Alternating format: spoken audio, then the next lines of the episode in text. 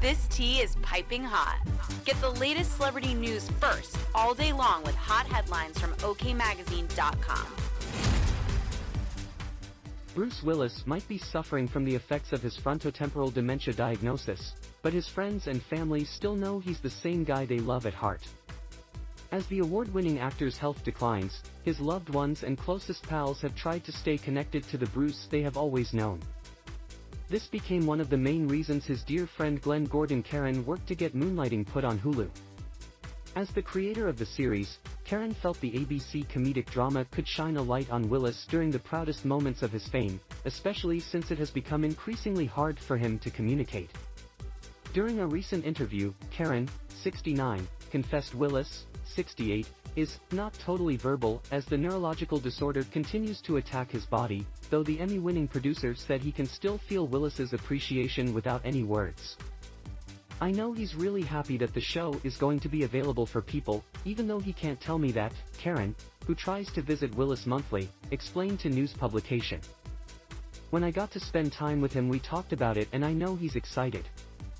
The process, to get Moonlighting onto Hulu, has taken quite a while and Bruce's disease is a progressive disease, so I was able to communicate with him, before the disease rendered him as incommunicative as he is now, about hoping to get the show back in front of people, he continued, noting, I know it means a lot to him. Regarding their current friendship, Caron detailed, I'm not always quite that good, but I try and I do talk to him and his wife, Emma Heming Willis, 45 and I have a casual relationship with his three older children, Rumor, 35, Scout, 32, and Tallulah, 29. I have tried very hard to stay in his life. He's an extraordinary person. The thing that makes his disease so mind-blowing is that, if you've ever spent time with Bruce Willis, there is no one who had any more joie de vivre than he. He loved life and just adored waking up every morning and trying to live life to its fullest, Caron expressed. So the idea that he now sees life through a screen door, if you will, makes very little sense. He's really an amazing guy. Caron detailed what a visit to Willis typically looks like, stating, My sense is the first one to three minutes he knows who I am. He's not totally verbal, he used to be a voracious reader, he didn't want anyone to know that, and he's not reading now. All those language skills are no longer available to him, and yet he's still Bruce.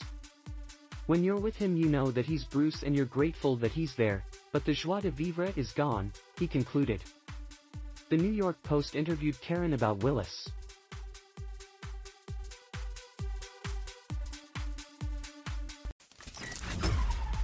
We'll keep you updated throughout the day with the scalding details. For more fiery headlines, visit OKMagazine.com and hit subscribe.